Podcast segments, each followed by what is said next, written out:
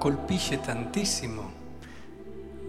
Quella che potremmo definire, almeno ascoltandola così com'è, una professione di fede, che questa persona indemoniata fa. È interessante. Io so che tu sei il santo di Dio. Beh, se ne vedono poche di professioni di questo tipo nel Vangelo. Però eh, cos'è che fa la differenza allora? Perché può eh, avere fede un demonio? E chiediamoci questa cosa, cosa caratterizza la fede? Il sapere una cosa? Il sapere che lì c'è il figlio di Dio è già fede? E no, perché molti liquidano il problema fede così. Io ci credo e so che c'è Gesù. Io ti conoscevo per sentito dire, direbbe Giobbe.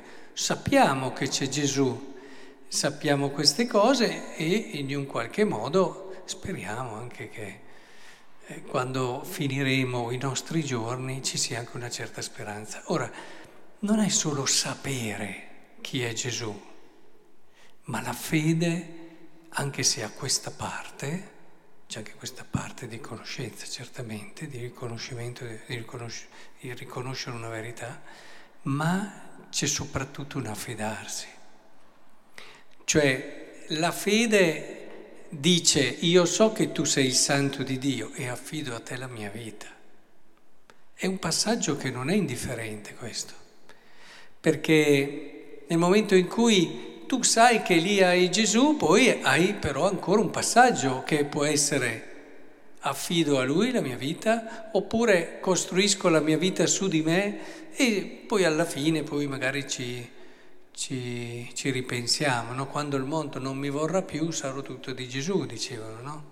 E il discorso è un po' quello lì, cioè cerchiamo di capire, fede è questo, questo è la fede affidarsi a Lui, ripensare la propria vita a partire da Lui e rivedere quello che siamo in Lui, non riuscire più a vedere la propria esistenza senza di Lui, non capire più le proprie scelte senza di Lui, non riuscire più a mettere in fila le cose se non c'è Lui.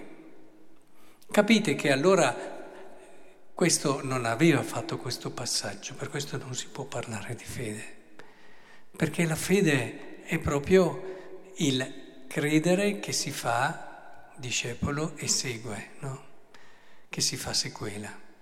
Quindi è molto importante che riusciamo a capire queste distinzioni perché con tante sfaccettature il mio timore è che anche noi a volte ci limitiamo a un certo livello di conoscenza, di sapere le cose e anche di fare le cose.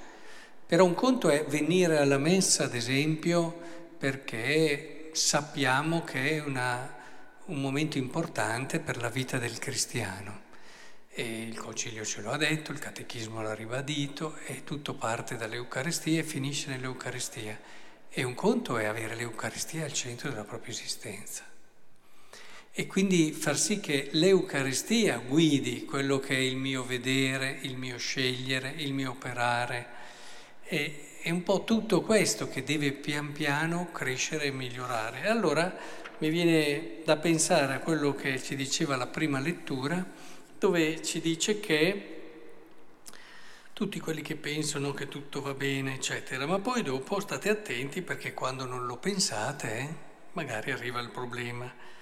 Non siate però nelle tenebre, infatti cercate di essere vigilanti e sobri. Dice, non dormiamo dunque come gli altri, ma vigiliamo e siamo sobri.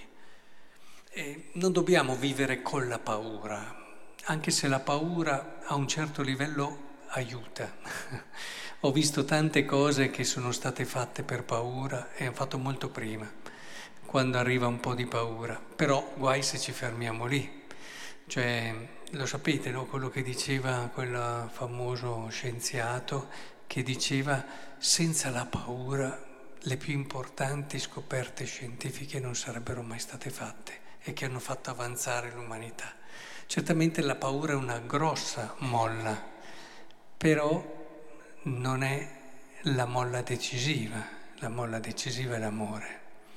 E, ed è qui che il Signore secondo me ci sta chiamando, non ci dice siate lì paurosi, non si sa mai, ci sono persone che vivono e costruiscono tutte le loro scelte cristiane sul timore, anche questo è poca fede. Perché dobbiamo guardare perché io faccio certe scelte, per timore o per amore.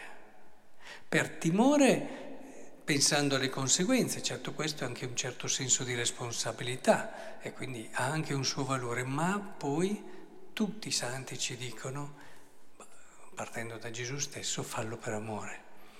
Cioè il tuo vigilare deve essere un vigilare sulle tue scelte, su quello che fai, sulla tua vita, non tanto perché hai paura, ma vigila perché davvero tu possa vivere ogni cosa in pienezza. Vigila perché le tue scelte siano fondate e mature. Vigila perché davvero sia l'amore a guidarti. Eh, Dio ci, ci ama, non dobbiamo temere questo. Però la cosa che dobbiamo temere è il nostro a volte pressapochismo, superficialità, il non andare fino in fondo nelle cose. Cercate di dare questa attenzione, questa vigilanza alla vostra vita che vi porterà a riempirla. Eh? Paradossalmente vi troverete con una pienezza che neppure vi aspettate che potesse essere su questa terra. Eppure quando si vive in un certo modo non c'è situazione che non possa essere riempita di bellezza e di significato, anche le più difficili. Quindi prendete proprio in questo spirito una fede che sia fede, un affidarsi al Signore, cioè che comporti che in tutta la nostra vita noi abbiamo questa tensione, questo movimento, questo vigilare verso quello che viviamo. Ma perché questo? Per cercare Lui, per cercare Lui, non ci sono altre cose, per cercare Lui, perché è l'unica cosa che veramente può illuminare la nostra esistenza, può darle chiarezza, può farci capire tante cose di noi, ci può aiutare a comprendere il perché avvengono le cose, il vero filo rosso che conduce e che guida tutta la storia. Quindi coraggio, cercate di non fermarvi, seguitelo senza stancarvi, vigilate perché non ci possono essere cose che vi fanno deviare dalla strada e allora sì, allora sì vi accorgerete che il timore lascerà il posto all'amore e sarà una bellissima avventura.